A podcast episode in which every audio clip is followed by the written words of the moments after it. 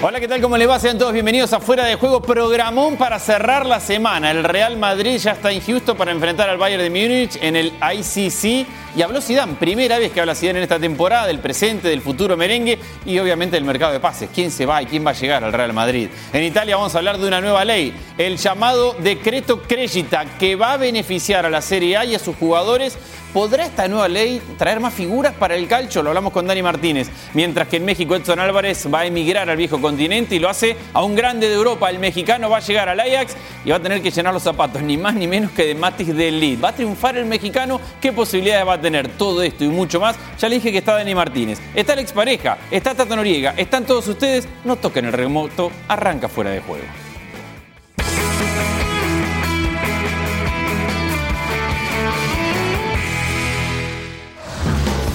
Muy buenas noches, como le decimos cada viernes, el fin de semana de fútbol arranca en fuera de juego. Prometido, cumplido. Tato y Alex están acá con nosotros. Dani Martínez llega en un ratito para hablar de Italia.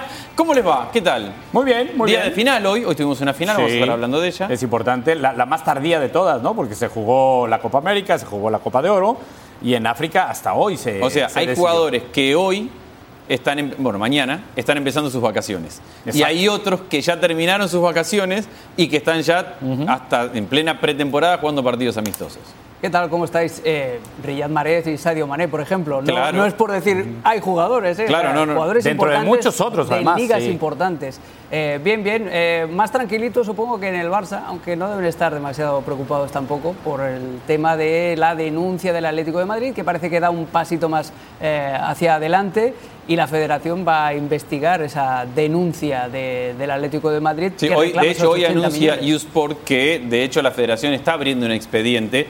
Básicamente, lo que la acusación del Atlético de Madrid tiene que ver con que no está permitido reglamentariamente que un club negocie con un jugador que está con un contrato vigente. Y lo que quiere probar el Atlético de Madrid, o que quiere investigar la federación, es que el Barcelona, dice el Atlético de Madrid, es claro y evidente, había negociado con Griezmann con un contrato en vigencia la incorporación futura al club. Y obviamente en esa negociación tiene que ver con que había una fecha donde la cláusula de rescisión pasaba de los 200 millones a 120 millones y al día siguiente se, anunció, se anunciaba lo de, lo de Griezmann. ¿Ves que puede prosperar esto?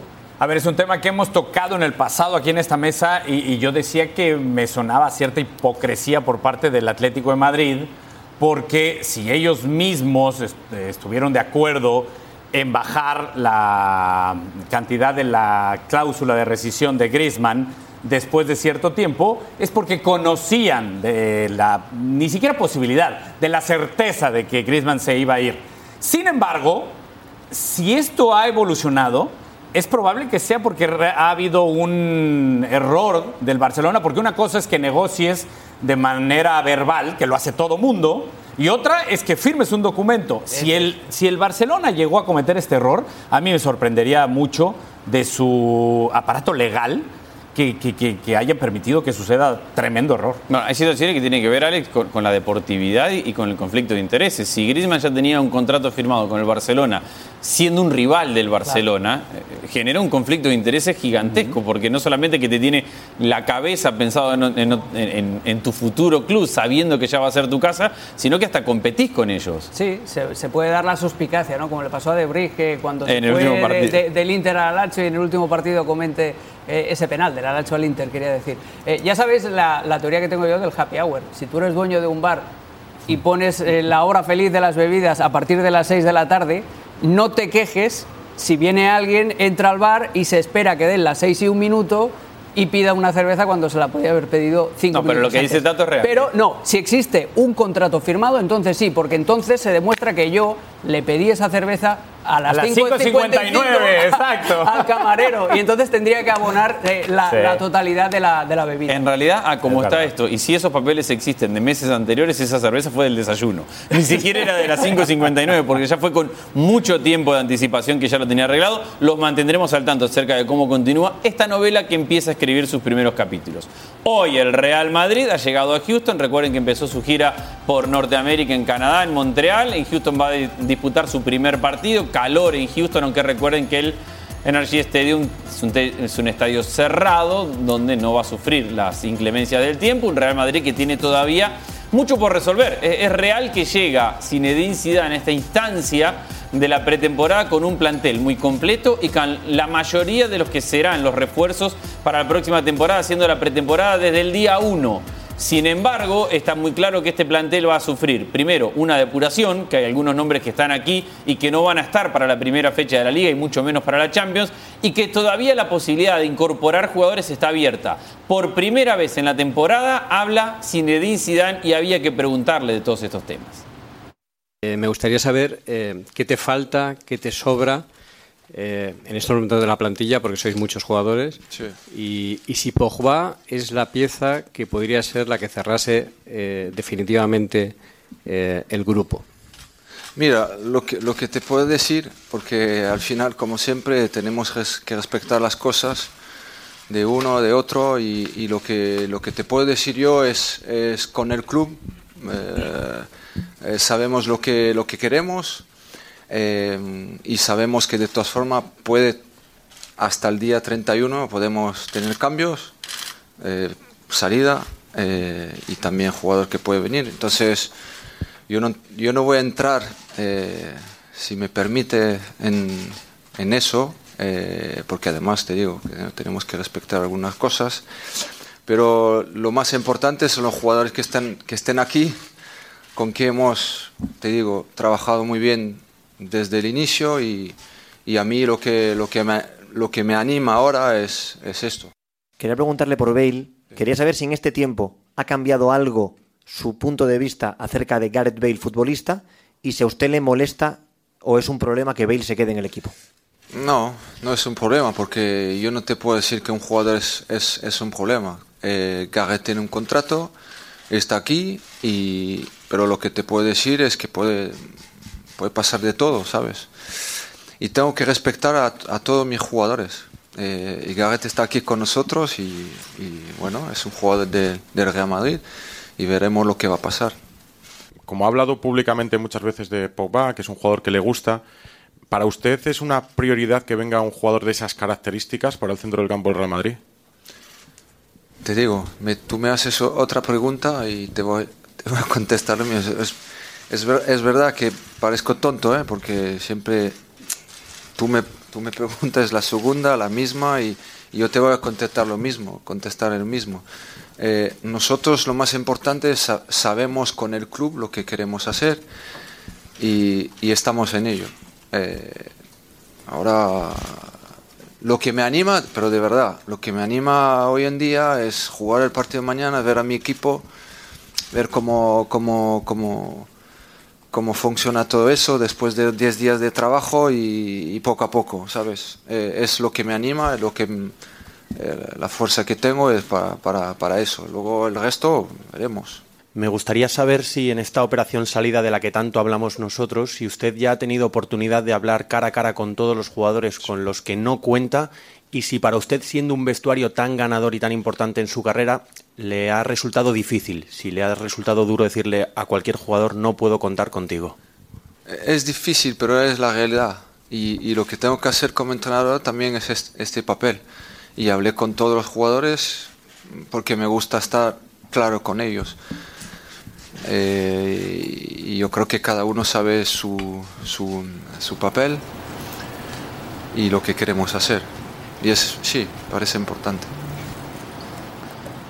En una declaración donde Zidane normalmente no habla, no dice mucho, una conferencia de prensa donde sí ha dejado varias cosas. Estas imágenes son en vivo, ¿eh? en vivo y en directo. Desde Houston está entrenando el Real Madrid pensando en el partido contra el Bayern de Múnich. Y nosotros mientras vemos el entrenamiento, lo veíamos, a- ahí está Gareth Bale, atrás está Zidane, y el resto de los jugadores que está formando Hazard, Hazard la nueva también. incorporación y, y la nueva estrella que tiene el Real Madrid. Me quedo con algunas cosas. Eh, de leer entre líneas y de tratar de analizar las declaraciones de, de. Cuando le preguntan Don Meana por Gareth Bale, tiene contrato y está acá, dice. Básicamente da a entender, sin explicar mucho, que no sé si le molesta, pero que está muy claro que no cuenta con él. No, no, no se entusiasma, no lo defiende como jugador, no dice, tengo un gran jugador y todavía está acá, entonces voy a tratar de aprovecharlo. Creo que en lo que no dice, nos cuenta mucho Zidane. Sí, de acuerdo, de acuerdo. La lectura tiene que ser esa. Yo le, le agregaría que se protege por si termina quedándose Gareth Bale, porque es cierto que no, no manifiesta su encanto, su eh, regocijo por contar con un jugador que en su momento fue importante, pero tampoco dice nada malo. Entonces, Si, si Gareth Bale se termina yendo, no va a haber nada que recapitular y decir, recuerden aquella entrevista recién llegado el Madrid a los Estados Unidos, primera vez que Zidane habló, dijo esto y fue en contra de Gareth Bale. Simplemente lo, lo omitió. No, en eso es muy inteligente. Muy inteligente. Pero, esa es la pero más allá de ser muy inteligente en esas situaciones, sí nos deja una ventana como para ver que él hoy prefiere que Bale no esté en este plantel. Por supuesto, por supuesto, porque si no hubiera dicho, hubiera tomado la actitud que tú mismo decías ahora, es decir, no, si se queda será uno más de la plantilla, estoy convencido de que es un jugador que nos puede aportar mucho, etcétera, etcétera, etcétera. Y otro detallito, porque con Zidane siempre que leer entre líneas, mencionó la palabra contrato, que es lo que el propio Bale y el propio representante de Bale han mencionado durante todo este verano. Hay un, con- un contrato firmado que nosotros tenemos intención de cumplir, a no ser que venga otro club y nos ofrezca unas condiciones similares. Pero yo estoy totalmente de acuerdo. No está para nada entusiasmado con el hecho de tener a Bale. Como mucho sería resignado. Es decir, bueno, si se queda, pues aquí estará. Incluso el mencionar, perdón, la palabra contrato es como decir, es el motivo por el cual está, Eso ¿no? es. Claro, repito, forma. estamos siguiendo imágenes en vivo y en directo del entrenamiento del Real Madrid que ha dejado Canadá y ya está en Houston pensando en su primer amistoso de la temporada. Seguimos leyendo entre líneas y leyendo Venga. eh, en lo que no dijo Zidane. Cuando habla de Pogba, no dice ya tengo la plantilla, no dice no hablo de jugadores que tienen contrato con otro club, no dice estoy contento con el plantel que tengo y no creo que tenga más, responde con el club sabemos lo que queremos de acá hasta el 31 de agosto. Eh, Me parece que eso es dejar una puerta abierta gigantesca a Paul Pogba en otro momento y si él sintiera que con este plantel ya tiene para afrontar la temporada y que no están buscando nada más, automáticamente cerraría la puerta. Diría, estamos trabajando la pretemporada, este es mi equipo, este es mi plantel, no voy a hablar del mercado ni de otros jugadores que tienen contrato con otros clubes. Sin embargo, él dice, con el club tenemos ya decidido cuál es nuestro camino. No negando las cosas, lo que hace es admitirlo. Eh, siguiendo e- este razonamiento lógico, es, es evidente, porque si no diría, no, yo con mi plantilla ya tengo suficiente, estoy convencido de que tenemos eh, un gran equipo. Él no lo, no lo esconde. Eh, tampoco lo, lo admite públicamente, pero no lo esconde, que su deseo es contar con Pogba. Hay una pequeña apreciación, que es que dice hasta el 31 de agosto es posible. Bueno, la Premier cierra el mercado de entradas el 9 de agosto, que es cuando comienza la competición. Y a mí lo que se me hace muy extraño es pensar que el Manchester United se va a desprender de Pogba sin comprar a nadie como, como su recambio. Es decir, que esa ventana que decía Zidane del 31 de agosto se reduce hasta el día 9, que es cuando se cierra en Inglaterra. Y si seguimos leyendo entre líneas, eh, estando de acuerdo en lo que mencionan, por supuesto, de que abre la puerta a la posibilidad de que Pogba se incorpore, también eh, abre la puerta a que no sea Pogba y sea otro. Sí, claro. Es muy inteligente nuevamente Zidane porque eh, en la pregunta está claramente dirigida hacia Pogba. Pero no cierra la Y él- plantilla. Claro, no Eh, cierra la plantilla. El, es- el es Madrid sigue en el mercado. Sí. Deja muy claro eh, el entrenador del Real Madrid que está en el mercado. Está Keylor Navas, arquero con el cual ha hablado Zidane y se va a quedar. Y cada uno sabe su papel. Otra de las eh, cosas, otra de las perlitas de esta rueda de prensa tan críptica de Zinedine Zidane. Es decir, un mensaje que podría ser perfectamente para Keylor Navas. Si decides quedarte, o para Gareth Bale, si decides quedarte... Ya sabes el rol que te toca. Ya sabes el rol que te toca, porque hemos hablado cara a cara y te lo he dicho. No me puedes luego venir quejándote de que no te doy la oportunidad, de que no te doy explicaciones. Cada jugador sabe perfectamente desde dónde parte. Luego si evoluciona ya hay otra circunstancia. Algo más que me queda de este cara a cara, cuando le preguntan a Zidane si ya habló con los jugadores con los que no cuenta y le dijo la verdad, Zidane muy honestamente y me parece que muy correctamente, porque hasta eh, creo que el, el exjugador tiene siempre esa delicadez eh, con sus jugadores de irle No de te frente. creas, ¿eh? No siempre. No siempre. Bueno, no siempre. Hay algunos que no tanto. Pero Zidane aparentemente es un, técnico que va de frente y que va Sí, sí, y le habla al jugador y en la asunción de Zidane, de decir, sí, hablé con los jugadores con los que no cuento y lo saben,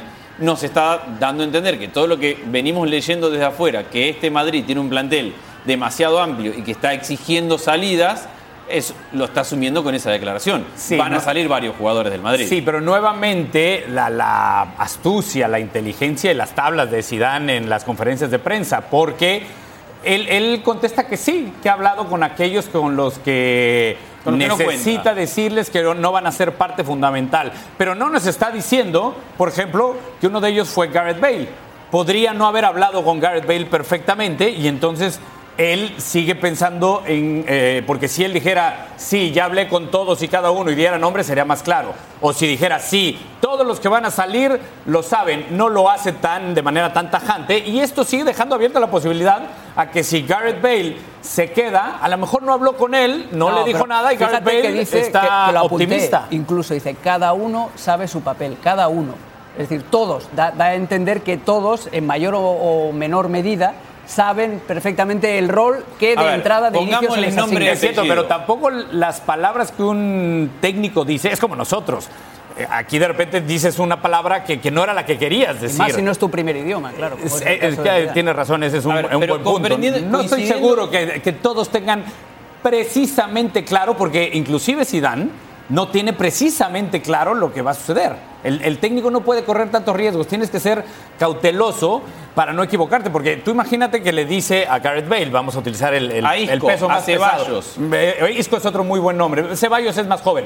Pero Isco y Gareth Bale, a pesos pesados no les puedes ir a decir hoy que si se quedan, no cuentas con ellos y que ojalá se vayan, porque te estás echando No que un no problema cuentas con encima. ellos, pero sí que si Que te, quedas, si te quedas vas a arrancar de muy atrás y lo vas a tener muy complicado para jugar. Sí, pero yo creo que tampoco sería el mensaje correcto. Si tú eres Zidane y le dices eso a Gareth Bale, yo creo que estás faltando a, a tu labor principal de motivar a un jugador que sabes que si le vas por el lado malo, porque desde mi perspectiva Pero si Bale le es así. desde el bueno, tampoco le funcionó. Bueno, hay, mucho, hay Yo- mucho yo creo entrenador que, que va desde el lado Gareth malo. ¿eh? Bale- Hay, hay mucho hay- hay entrenador sí, que, sí, sí, que- pero que mi- motiva desde el lado Mi malo. perspectiva es que un, un líder no siempre tiene que decir todo abiertamente. Hay diferentes personalidades y hay unas personalidades a las que les queda mejor decirles las cosas perfectamente y hay otras a las que hay que dorarles la píldora un poco más, eh, ponerles el brazo por detrás Pero de no la son bebés. Nos Tato, hemos dado un bebés. gusto que no Sí, son tenemos bebés, son muy prácticamente nunca. Hemos niños. hablado del Real Madrid viendo en vivo y en directo una práctica del equipo de Zidane, algo que por la diferencia de horario nunca podemos hacer. Bayern contra el Real Madrid será un partidazo, juegan este sábado a las 7 de la noche de México y Panamá, a las 6 de Costa Rica, partido que tendremos en la pantalla de ESPN imperdible como todo el fútbol del verano. Regresamos en Fuera de Juego para ver la final de la Copa Africana de Naciones, Senegal contra Argelia, el ingreso de los equipos. ¡Oh, mane, mane! Lo, lo, lo, lo, lo, lo. A los dos minutos de partido, en una sucesión de errores que venía de la mitad de la cancha, el remate desviado, Sané, que es el que termina desviando el balón, Pero mira de Bunedá- dónde cae. Es, es increíble. Rarísima la parábola, sí. Minuto 38. Senegal que salía a buscar su oportunidad, remate de media distancia. Importante cuando mencionas minuto Niang. 38 para cuando hablemos del análisis del partido. Ok, Hasta el 38 la, la primera jugada y disparo de fuera del área. Muchos se acordarán de Niang. Minuto 45, polémica cuando Sefane mete el pie para tropezar con Sar. El árbitro no marca falta. Para mí es penal clarísimo. Para mí también, ¿eh? Clarísimo. Llega No, primero el claro, atacante. Esa toma es clarísima. Clarísimo. Aparte, el árbitro lo viene siguiendo desde Claro. atrás. ¿eh? ¿Eh? Y hay bar. Y si va. fuera Sí, es, es lo que uno no entiende. Minuto 60, otra vez polémica. Sar con el remate. Penal, dice el árbitro. La mano de Wediura. Eso no son manos. No, no, de hecho el VAR la va a cancelar, afortunadamente. Eh, aquí sí es mm, más Levante. subjetivo, ¿no? Pero bueno, yo creo que aciertan. Minuto 69, otra oportunidad para Senegal que buscaba desesperadamente el empate. Niang para Zabalí de la banda izquierda con el remate y el arquero en bolí que desviaba. Y la última jugada del partido, mientras vemos como el arquero a dos manos por arriba del travesaño, minuto 95, Cuyate con un tiro libre que no pasa la barrera y eso genera el festejo de Argelia que gana la Copa Africana de Naciones.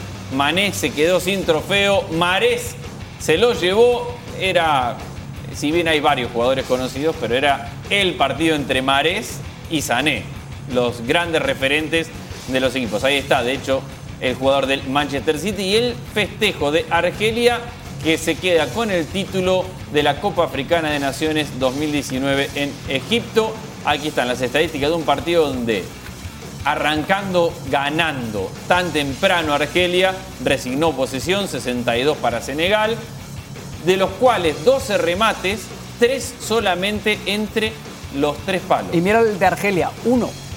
Un remate. Un remate, un gol. Y bueno, y después a defender y a cuidarlo. Nunca perdió un partido en Copa Africana de Naciones contra Senegal, la selección de Argelia. Eh, expliquemos estas estadísticas. ¿Qué partido fue? ¿Por qué con un solo tiro al arco es campeón? A ver, primero la, la circunstancia de que hoy Koulibaly, el defensor central del Napoli, está ausente y es justo Salif Sané, que juega en el Schalke, el que eh, rebota esa pelota que se convierte eh, en el gol. Después... eh, Ausente, perdón, por sanción. Ausente por sanción, Acumulación cierto, de qué bueno que lo especificas.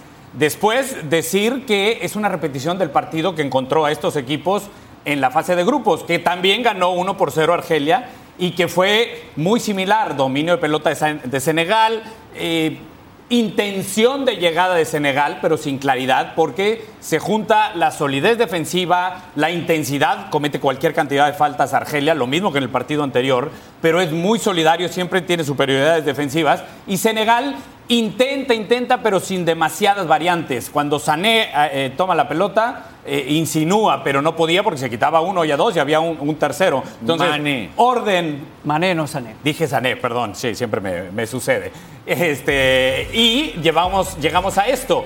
Cuando veíamos las este, escenas del partido, yo les hablaba de los disparos de media cancha. Al no poder traspasar, lo intentó mucho Senegal desde fuera del área porque era muy sólido Argelia. Los 12 remates eh, solamente encuentran cuatro dentro del área. Argelia fue un equipo muy sólido, no solamente hoy, sino en el torneo. Solamente recibió dos goles. Y lo interesante es que Senegal recibió tres en el torneo. Dos de ellos contra quién? Contra, Argelia, que le acaba eliminando. De hecho, fue los únicos dos partidos que perdió Senegal en toda la Copa Africana, mientras que Argelia se corona invicto. En esta descripción que nos hace Tato es ideal arrancar, bueno, siempre es ideal arrancar ganando, pero cuando tus fortalezas pasan precisamente por ser ordenado y crear superioridades para defender, estás 1 a 0 a los dos minutos, Y luego que vengan. Y luego que vengan y que, y que se desesperen. Y se, se muestra en esta final las dos eh, tendencias dentro del continente africano, que es enorme. Eh, África del Norte es un fútbol un poquito más organizado, un poquito más estructurado, un poquito más táctico. La África subsahariana es más de talento individual, de improvisación, de fortaleza física. Eso chocó hoy y la organización defensiva de Algeria fue, Argelia Ahora, fue mucho mejor. Les puedo decir que- una cosa. El gol de Argelia es una sucesión de malas decisiones. Incluso el remate es una mala porque decisión. estaba- estaba Maré Porque solo tiene- en claro, derecha. tiene a Maré- De hecho, mira, le reclama, le va pidiendo. Claro, sí, es verdad. pero es una sucesión de malas decisiones, porque viene de una pelota de cuatro malas entregas en la mitad de la cancha y todas malas decisiones que desembocan en el gol. Sí, sí, que tal vez eh, cada vez menos, pero es una característica del fútbol africano, Africano, ¿no? verdad, que sí. podemos mencionarlo como un fútbol de jugadores ya destacados. Si tú replazas, eh, repasas las plantillas de estos dos equipos, están eh, desperdigados por las mejores ligas del mundo, por las cuatro grandes. Pero de eso Sin se embargo, quejaba como- mucho Drogba. como grupo jugaba- no son sí, sólidos. Cuando Drogba eh, eh, salía de jugar en Inglaterra o en Francia y se iba a jugar con Costa de Marfil y se encontraba con jugadores que también estaban en el continente europeo, se quejaba mucho de eso. De, de- de la eh, anarquía, cohesión, ¿no? de la anarquía. anarquía, Una cosa más para cerrar. Terminó la Copa Africana de Naciones, terminó la Copa América y terminó la Copa Oro. Alisson. Por la no, no me voy a eso. La forma, la mente, por la forma en la cual se utilizó o por no haberlo tenido, Ah. el VAR es protagonista de los tres torneos. Sí. Sí. Hoy protagonista en la final, fue protagonista en la Copa América con todos los debates y fue protagonista en la Copa Oro por no tener el VAR en situaciones polémicas. Los arbitrajes han dejado su sello. Eh, aquí está, Egipto tiene siete títulos, Argelia suma su segundo, no ganaba desde 1990, de hecho es su segunda final y se suma a Costa de Marfil y Congo con dos títulos, uno menos que Nigeria y ahí están eh, Egipto que fue la gran decepción y que terminó con la renuncia del presidente y del técnico y de todo su cuerpo, no gana desde el 2010. La llegada de Matis de a la Juventus se puede analizar y explicar desde muchos factores y uno de ellos claramente tiene que ver con el económico. ¿Cómo hace la Juventus para pagar un salario de 12 millones de euros a un defensor central? Y una explicación seguramente tiene que ver con lo que ha evolucionado como institución la Juventus en este proyecto en los últimos años y un crecimiento que ha sido constante en cuanto a plantilla, incorporación de jugadores, la llegada del propio Cristiano Ronaldo el año pasado y otra tiene que ver con un nuevo decreto que está en vigor, en vigencia desde este año en Italia y que favorece la incorporación de talento a los equipos de la Serie A. El placer de recibir al más grande de todos en fuera de juego. Dani Martínez, abrazo grande, explícanos de qué se trata este decreto Crescita y por qué el fútbol italiano se ve beneficiado o la incorporación de talento se ve beneficiada. Hola, ¿qué tal Andrés? Qué gusto saludarte. Eh, a ti y a todos, naturalmente, ahí en fuera de juego. El decreto Crescita, el decreto Crecimiento, eh, se trata de un plan eh, establecido el 30 de abril de este año. 19 eh, para mm, disminuir eh, los impuestos de eh, una cierta categoría de trabajadores que ha sido ampliada y en la que han entrado los jugadores y los entrenadores. se trata de rimpatrio cervelli, lo dicen en italiano, como decir, traer a la patria nuevamente inteligencia habilidades especiales. Eh, es difícil de explicar porque es una ley, por eso, eh, por favor, les pido, me ayuden con la primera gráfica eh, en la que se trata de explicar en qué consiste este decreto. beneficia a jugadores y entrenadores italianos o extranjeros que en los últimos años no hayan tenido domicilio fiscal aquí en Italia. Tendrán además la obligación de establecer, de establecer la residencia aquí al menos por dos años. ¿Cuál es el beneficio concreto?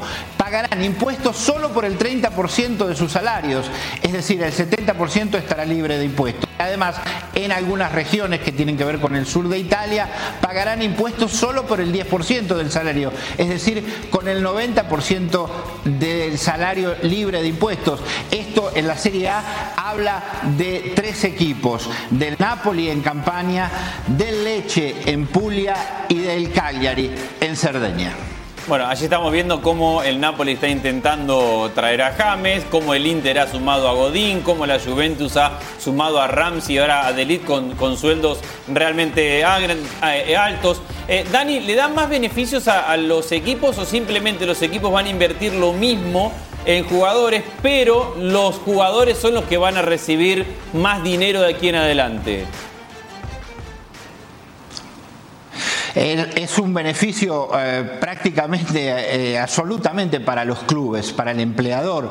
¿Por qué? Porque sabemos que la praxis es eh, que el jugador negocia por lo que le va a entrar en su bolsillo, en su cuenta bancaria, no, no, no negocia por los impuestos que luego tendrá que pagar. De eso se hace cargo el club. para eso, para poder explicar más o menos cuánto se beneficia en términos redondos el mundo del calcio, les pido por favor que me acompañen con la segunda gráfica, eh, donde por ejemplo tomamos el caso de un jugador con un salario, para hacerlo redondo, de 10 millones de euros por temporada. Antes del decreto Crescita, eh, del decreto Crecimiento, ese, ese club tenía que anotar los 10 millones del jugador más 7 millones y medio en impuestos, la parte del jugador y la parte del club. Luego de que entrará en vigencia el primero de enero de 2020 este decreto, tendrá que poner en su balance solo 11 millones y medio, es decir, en 10 millones un ahorro con los impuestos seco de 6 millones.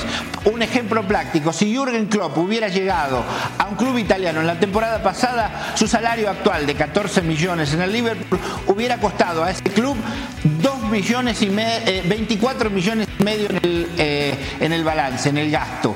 Con el nuevo decreto le costaría 17,300. Si tenemos en cuenta de que eh, Juventus entre sus candidatos tenía a Jürgen Klopp, Allegri le pagaba 3, 13 millones 100, la diferencia en realidad es mucho más cerca ahora con este tipo de medidas. Dani, un placer tenerte en fuera de juego como siempre, te mandamos un gran abrazo y estaremos muy pendientes porque de acuerdo a lo que nos planteás, seguramente no serán las últimas estrellas que lleguen a Italia.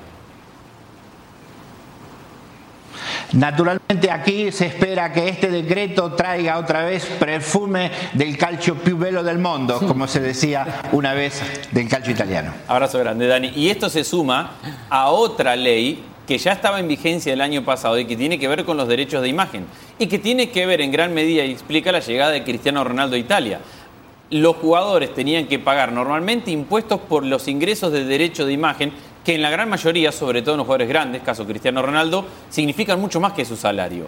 En Italia hay una ley que el derecho de imagen máximo eh, fijo que paga cada jugador es de 100.000 euros. O sea, un vuelto, una ganga. Entonces, entre una cosa y otra, entre que el jugador va a tener un salario mucho más grande porque el club le puede pagar un salario más grande y va a pagar mucho menos por derecho de imagen, las ventajas son gigantescas. Sí, claro, e, e, es muy probable, es seguro, mejor dicho, que el fútbol italiano va a atraer a mayor cantidad de talento. Este es un programa deportivo y específicamente de, fútbol y no entraremos entonces en el perjuicio que tiene para la ciudadanía, ¿no? Que deja de percibir, percibir lo percibir los impuestos que después tendrían beneficios sociales. Pero bueno, ese es un problema que tendrán los, ciudadanos en Italia. El fútbol italiano se beneficia, crece y de algo podemos estar seguros porque eh, conociendo ya de hace semanas este decreto, hoy me entero, gracias al conocimiento de Dani,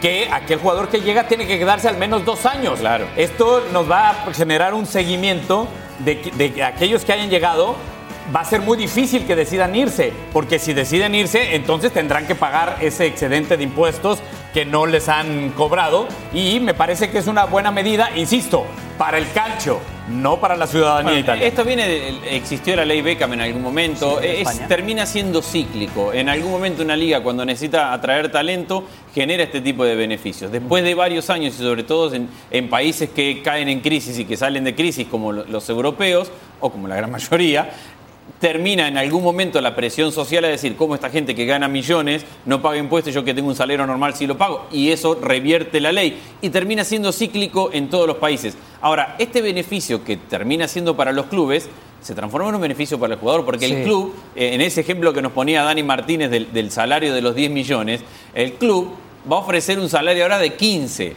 y va a seguir pagando los 17 y medio que pagaba hasta el año pasado. Solamente que va a traer a un jugador como de elite que ahora va a cobrar 12 millones y que el año pasado la Juventus no le podía ofrecer 12 millones. La, diferencia yo creo que eh, radica en eh, no en lo que la cantidad invertida, sino en la calidad del producto que obtienen esos clubes con el dinero que, presupuestan. Es obvio que antes ese salario no se lo hubieran podido ofrecer a Delict o no se lo hubieran podido ofrecer en conjunto con Rabiot, con Ramsey, con Cristiano Ronaldo, etcétera. Es decir, yo creo que el montante en bruto de la Juventus de salarios, por poner a la Juventus como ejemplo, es eh, el mismo. Lo que pasa es que invierte eh, en, el mejores, más. En, mejores jugadores y por lo tanto el jugador recibe más. o al revés el jugador recibe más y por lo tanto son mejores jugadores los que están eh, atraídos. eso explica, Alex, que la mayoría de los jugadores de muy buen nivel que tenían contrato en mano, que no había que pagar traspaso, están terminando en Italia.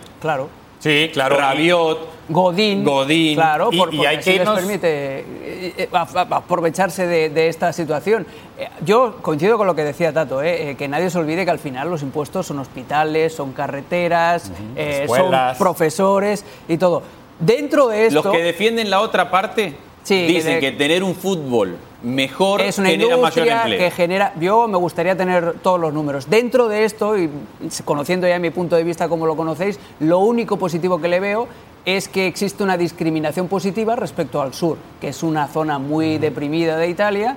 Y si se puede de alguna manera dar un impulso a esta zona mediante el fútbol, perfecto. Pero yo de entrada los impuestos los colocaría. Oye, y hablando de, impulsos, eh, es con la idea de darle un impulso al fútbol italiano. que, por ejemplo, dentro de las cuatro grandes ligas europeas, eh, Premier League, la Liga, eh, Alemania y, e Italia, si revisamos desde aquel campeonato del Inter con Mourinho en la Champions League hasta el día de hoy, que son 10 años, solamente cuatro equipos se han instalado eh, por lo menos en semifinales. Y la selección que se quedó fuera del eh, mundial. para- y, y la intención es esto, beneficiar al, al fútbol italiano, porque todas las otras ligas han tenido, eh, por ejemplo, la que menos después de la italiana es la, la alemana, pero duplica esa cantidad con ocho equipos instalándose en semifinales en esos 10 años. Entonces, es la intención, darle a Italia una mayor proyección a nivel continental también. Se vendrán buenos años en el calcio y los vamos a disfrutar aquí en la pantalla de ESPN. Edson Álvarez, el muy buen jugador mexicano, ha dejado de pertenecer al Club América y es la nueva incorporación del Ajax, primer jugador mexicano en ser propiedad del Ajax, el central, lateral, volante, porque es polifuncional, ha arreglado ya su vinculación al equipo holandés y se va a uno de los grandes de Europa, pero es que se va a uno de los grandes de Europa en un gran momento del Ajax, porque todos tenemos muy fresco lo que viene a hacer en la última Champions. Habla Edson Álvarez en su despedida del América y de México. agradecido con, con los clubes que estuvieron eh, en la mesa, que estuvieron en pláticas. La verdad que estoy muy agradecido por el interés. Eh, me incliné un poco, bueno, más al, al fútbol holandés, al Ajax principalmente, pues todos lo sabemos, el más grande de Holanda, el- un club histórico. Y pensando también en la parte deportiva, en un futuro, eh, pues yo creo que eso fue lo que me inclinó más, ¿no? Ir a, a terminar de aprender, bueno, siempre se, se aprende, ¿no? Pero ir a, a seguir forjándome como jugador, como buena persona. Y en algún momento, eh, en un futuro, pensando en, en una liga Premier, en una liga italiana, no sé, pero por el momento ahora que, que, que estoy fichado por el Ajax, estoy pensando 100% ya en el equipo, en lo, que, en lo que me toca hacer, pero fue esa parte, la parte deportiva, que, que me hizo inclinarme un poco más. Edson Álvarez tiene 21 años y la pregunta es ¿cuándo va a debutar? Juega el 27 de julio contra el PSB, el 3 de agosto contra el Vitesse, ya partido de Eredivisie. Después tiene la tercera ronda de la UEFA Champions League de clasificación todavía sin rival o con rival por definir. Y el 10 juega segunda fecha contra el FC Emen en la Eredivisie. Habrá que ver en qué momento debuta Edson porque recuerden que viene de competir en Copa Oro y de tomarse vacaciones. La primera reacción del mundo del fútbol es Edson puede reemplazar a Delit, va a reemplazar a Delit, es posición por posición. ¿Qué le puede aportar Edson? Yo creo que eso lo sabrán en el Ajax y, se lo habrán comunicado al propio Edson, pero nadie más podemos eh, jactarnos de tenerla clara, porque puede ser que juegue como defensor central, porque lo ha hecho mucho en su carrera, pero puede ser también que juegue de volante, porque se fue de Young. Y lo hace para mí estupendamente bien ahí también. Y, y- y si la pregunta la hubieras llevado por el lado de qué preferirías, ¿Qué preferís, Tato? yo lo pregunté gracias Andrés por ese día de complacencias. Qué buena pregunta. Exactamente. Eh, yo prefiero, a mí me gusta más el medio campo porque le da mucha fluidez, se ofrece constantemente, juega eh, la mejor alternativa, toma buenas decisiones, juega rápido y además eh, llega al área. Es un jugador que tiene buen juego aéreo, que termina bien las jugadas, así es que eh, me gustaría más verlo ahí, pero lo importante será verlo donde El, sea. el que lo prefiere defensor te dirá, saca impecablemente la pelota desde el fondo, tiene buen pie, es decir, hay argumentos para ponerlo en cualquier lado. Exacto, y, y por eso yo creo que lo acaban fichando el Ajax, porque en función del día lo van a colocar de central o en función del día lo van a colocar de medio centro. Es una situación de ganar-ganar, de win-win, como se dice en el argot de los, de los negocios, para ambos. Para el club, porque tiene recambio para eh, estos dos jugadores que se van, para De Ligt y para De Jong, y para el jugador, porque va al mejor equipo para progresar, para aprender y sobre todo para aprender a leer el fútbol. Ahora, Mira lo que ha progresado Tagliafico, por ejemplo, desde que llegó al Ajax. Ahora, hay una presión gigantesca porque sea de defensor central o de volante central, estamos hablando que va a ocupar el lugar de dos de los mejores jugadores que han salido en este mercado. De Ligt duda. de los mejores centrales del mundo hoy, De Jong de los mejores volantes en cuanto a proyección, y eso le genera una presión gigantesca, me imagino, a un jugador que sabe que va a llenar esos zapatos. Sí, pero si algo ha demostrado Edson Álvarez es tener eh, personalidad suficiente, carácter, para enfrentar este tipo de cosas. Él debutó muy joven en el América, que es uno de los clubes más importantes de, de México. Ya tiene un mundial. Jugó una final, anotó, eh, fue campeón su equipo, ya tiene un mundial, es titular absoluto en la selección mexicana con nuevo entrenador. Es decir, no le veo problema y coincido con lo que dice Alex, va a aprender muchísimo además. Y en Holanda tienen otra mentalidad también. Tienen paciencia, eh, saben eh, darle al jugador un, po- un margen de crecimiento. Saberte Eh, llevar, ¿no? Sí, eh, es, es otro, no hay tanta presión. Otra pregunta que se hace en México. ¿Edson Álvarez va para ser titular al Ajax? Eh, a ver, yo pensaría que sí, es una in- inversión importante y tiene la calidad suficiente. Yo pensaría que sí. Yo creo que también, en una o en otra posición, eh, siempre va a haber un hueco disponible, porque además el otro mediocentro titular que tiene el Ajax es Shone y no es eterno. Eh, y de central es que puede aprender muchísimo. Tirad para atrás. Davinson, Alderweireld, Vertonghen, todos ellos han pasado por el Ajax y todos ellos mejoraron muchísimo tras pasar por el equipo de Ámsterdam. Será interesante seguir la evolución del jugador mexicano en el Ajax. ¿Va a triunfar en el Ajax? No entiendo el 37% que dice que no. Me, me cuesta entender cómo alguien. Son de sin- darle la, la- la oportunidad a un jugador que viene haciendo todo bien y que tiene 21 años, dice: No, no va a triunfar. Bueno, el 63% dice que sí. Otra noticia del día. El Milan interesado por Correa porque perdería a Cutrone Y a Silva. y a Silva. Eriksen, alternativa del Atlético si no llega James. Súper contratación. Rondón sería se va a ¿eh? jugar a, a China, eso ya está confirmado. Y Beretut ya pasó el reconocimiento y va a ser jugador de la Roma. De hecho, ya ha llegado a Roma y va a ser jugador, un volante que era querido, entre otros, por el Milan y por el Napoli. Lo de Correa también lo quieren en el Tottenham. Hay, hay mucho. Pero a ver a qué precio, ¿no? El Sí. precio que le pone el Atlético de Madrid es muy alto. Oye, Cutrone, 55 un, gran delantero, ¿eh? Sí, sí. El Que Milan, deshacerse de él, la caramba. Regresamos con los ganadores de los premios Matador. Mares, el gol que mandó a Argelia a la final, termina Pero ganando sobre el con, final. al minuto 95 Sí. de la semifinal para ir a la final sobre el final del partido. ¡Fiascos! A ver. También le puede pasar a Rooney. Sí. Zlatan dijo ayer en fuera de juego que tiene que venir más jugadores como él y como Rooney. Y sí, y tiene razón. Y Rooney respondió así. No, ayer, ayer anotó, ¿eh? Ayer anotó contra Qué Cincinnati. eres. Hay que sacar provecho. Guzmán de Es un Tigre, Nahuel. Guzmán, Sí. gran Es manotazo. enorme. Reflejos Enorme. felinos, ¿eh? Sí. de Guzmán. Perdón. Bien, bien, bien dicha, bien tirada. Y gestos técnicos. Ah, este lo vimos yo. Esto es un De golazo. Sabarino.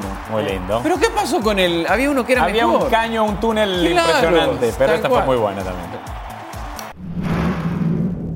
Gracias por llegar hasta acá. Gracias por llegar hasta acá. Y si llegó hasta acá y escuchó todo el podcast, mándenos un mensajito que a nosotros nos pone muy contentos saber que eh, forman parte también del equipo de Fuera de Juego en el podcast. Llega este fin de semana con mucho partido para seguir el ICC, partidos amistosos eh, y obviamente un mercado de pases que nadie descansa.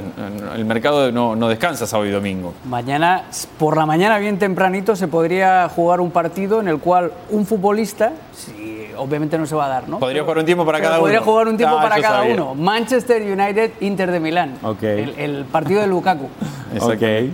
Eh, Conte Es, está es- es un decir. Es un decir. Es no- un no decir. No, no, no va a suceder. Pero, No va a suceder Pero y tampoco podría está ser, confirmado claro. que Lukaku vaya al Inter, aunque parece muy cercano a esta Sí, altura. están, están eh, pujando fuerte porque Conte precisamente en la previa de este partido, en la rueda de prensa, se quejó públicamente ya de la directiva del Inter. Conte va con el cuchillo entre los dientes contra todo el mundo. Oye, también podría suceder que jugara con el Manchester United y al final del día se hiciera traspaso y durmiera en la concentración del Inter, ¿no? Exacto. Puede ¿Es ser. Y sí, todo puede pasar. Bueno, eh, este y mucho más fútbol el fin de semana. Recuerden que el lunes vamos a estar aquí en Fuera de Juego para repasarlo absolutamente todo, porque ustedes pueden estar descansando, pueden estar de vacaciones si están en algún país donde es verano, que nosotros lo mantenemos al tanto de todo lo que está pasando en el fútbol internacional, de quienes juegan, cuáles son los jóvenes que tienen que seguir, cuáles son los traspasos, no se pierda Fuera de Juego. El próximo lunes los mantendremos al tanto de todo. Gracias por acompañarnos, buen fin de semana para todos, nos vemos el lunes.